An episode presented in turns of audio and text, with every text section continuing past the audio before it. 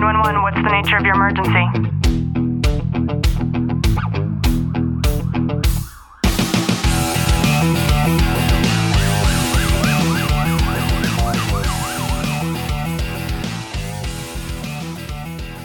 Welcome back to the Tactical Living Podcast. I'm your host, Ashley Walton. I don't know about you, but I cannot believe that tomorrow is already December. I feel like 2020 has just flown by. It's almost as though we've been watching an action-packed movie, and the movie just makes time fly by so fast. All year this year, it started out with Kobe Bryant getting into that horrific accident. And ever since then, it's just been this spiral of COVID and elections and George Floyd. And in today's episode, I thought it was super important for us to talk about something that not enough people are talking about. And that is that your online life is being censored. So just sit back, relax, and enjoy today's content. I don't know about you, but it seems like every time I scroll on Facebook, I'm seeing every other post tell me that it's false or it's been deemed incorrect by these Facebook fact checkers. Nobody even knows who these people are. Apparently, it's this handful of people, and that's their job, is to go through and to use their own judgment and perhaps their own level of intellect to determine whether or not certain information is true or false. And I also don't know about you, but there have been many times where I click on the link and I know for a fact that the information that I'm looking at is in fact true. And yet we have these fact checkers who are trying to sway the narrative in their own favor, a universal favor, telling us that no, it's incorrect. This is incredibly scary, and I'm going to explain to you why. Mark Zuckerberg donated over $400 million in the 2020 presidential election. We don't exactly know where all of these funds went, but we know that some of them went to places like what they called Zuckerboxes. If you want to know what a Zuckerbox is, it's those little Dropbox ballot containers that people were asked to go and deliver their ballots in. These were all controlled, owned, purchased by a single entity, or a single-minded entity, mind you. We can dig into the facts, and we could find that in more conservative states, these Dropboxes were spread apart by thousands of miles. In the more liberal states, the more liberal areas and counties, these boxes were within a 2-mile walking radius. And it makes me wonder why that is. I don't think we even need to ask that question, but it's things like this that I'm starting to gain knowledge on and to really pay attention to, because I think it's very important. It's very important because if we can have Facebook censorship. Facebook is one of the most popular online platforms. Whether we want to admit it or not, it is an information platform. It's an information platform just like Google and YouTube. Those are the top three that you on a routine basis probably go to get whatever information you're trying to look up for that particular moment. And you probably do it several times a day. I know that I do. Why this is scary is because the technology companies are starting to rise above the government. We know that that's happening because when you can have such vast censorship that goes against our constitutional rights, then that means that as a society, as a culture, as a government, we're allowing information companies to take reign. This is an incredibly scary and intimidating time, and I'm going to tell you why. I've been paying very close attention to everything that's taken place in our education system. The different levels of scholastic education that we were once privy to have now been pulled from the shelves. Kids will not only not be allowed to access them at school, they will then probably not ever have the will to access them on their own. And even more importantly, they'll never know that they exist.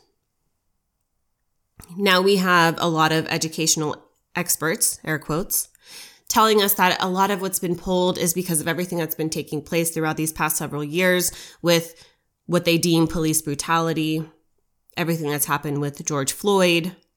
It all sort of began with the Me Too movement. There are a lot of reasons why they think that it's appropriate to just take all of this out of the educational system. I don't know about you, but a lot of the horrific things that I learned growing up while I was in school shaped me into the believer, the non-believer, the non-racist that I am today. Now, what happens when we have the educational system that's influencing our youth in this conformed way that one singular entity at the top deems appropriate? That means that you're going to have these singular individuals going throughout life, living on this very narrow path without a broad range of understanding and conceptualization of what actually exists out here in the real world, and most importantly, what's existed in our past to create what we have today. We talk about millennials, and we know how ill-equipped they are when they're actually thrown out there into the real world. There are people living at home until they're in their 30s, and for some reason, we think it's okay. I don't know about you, but I don't think it's normal for a 30-year-old to still get an allowance and live at home with their mom and dad. I don't think it's okay for a 30-year-old to be married and to still get an allowance from their parents. Yes, I know people who live this way. And yet, as a society, we're giving excuses, telling ourselves that it is okay, and this is why, and you're wrong. And if you just so happen to be that person who's wrong, you're probably told that all of the time, so much to the extent that it's probably difficult for you to open up your mouth and to voice your own opinion and your own truths, and that's a shame. But with regards to the censorship of your online life, what's happening with this lift of these information companies, and with them having so much weight over something as ginormous as our United States way of being. Imagine then that you go to a simple Google search and you think that you're seeking out valid information. Typically, you'll look at the first page. Sometimes you go to the second. You don't pay attention to the millions of other links that follow. And you think that the information that you're pulling up is accurate. Most of us will have a question, go online, look it up, get the information, and then we deem that to be the truth. Well, we can all attest to the fact that we've seen on Facebook time and time again how much information is dramatically incorrect. Living behind the thin blue line, experiencing the life of law enforcement, working in our police family, military and families Facebook group on a daily basis. Having the clients that I do who work as firefighters, police officers, and armed service members, I could tell you firsthand that a majority of the information that I've seen on Facebook has been absolutely incorrect when it comes to anything that's related with these industries. And yet Facebook is trying to prove that it's correct. And now they're pasting this label all over every other post that we see. This is incorrect. So what does that do to our psyche? It tells us, well, Facebook says that this isn't true, so I'm going to believe that it's not true. Well, that's for the people that don't know the truth. And what I'm getting at here is if we go on Google and we start to look up information, what's happening with these tech companies is they're starting to censor legitimate information in the exact same way as Facebook. And I've already started to see this pattern, and it's actually gotten dramatically more difficult in 2020 to seek out valid information, even on what we think is a valid Google search.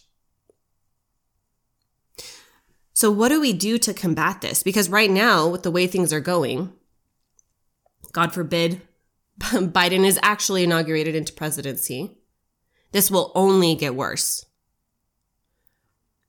The best thing that we could do is to seek out information from actual human beings.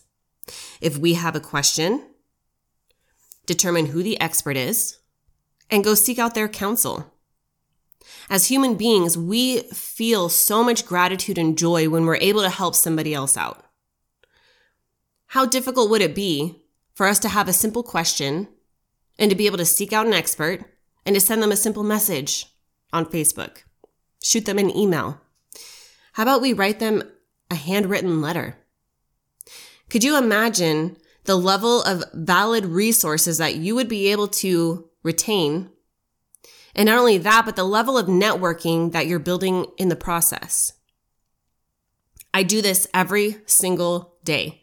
If I have a question, chances are I have somebody in my network who has the answer to that question. And if not, chances are that I can post a simple question on Facebook asking who the expert is in this particular area of influence. And then I can contact that person directly. If I want to know what the temperature is, if I want to gauge the cadence in a particular field, if I want to know what's happening, I could post the question in my Facebook group, and I do it every single day. You see, what I care about is not what page 1 or page 2 of Google search comes out to say.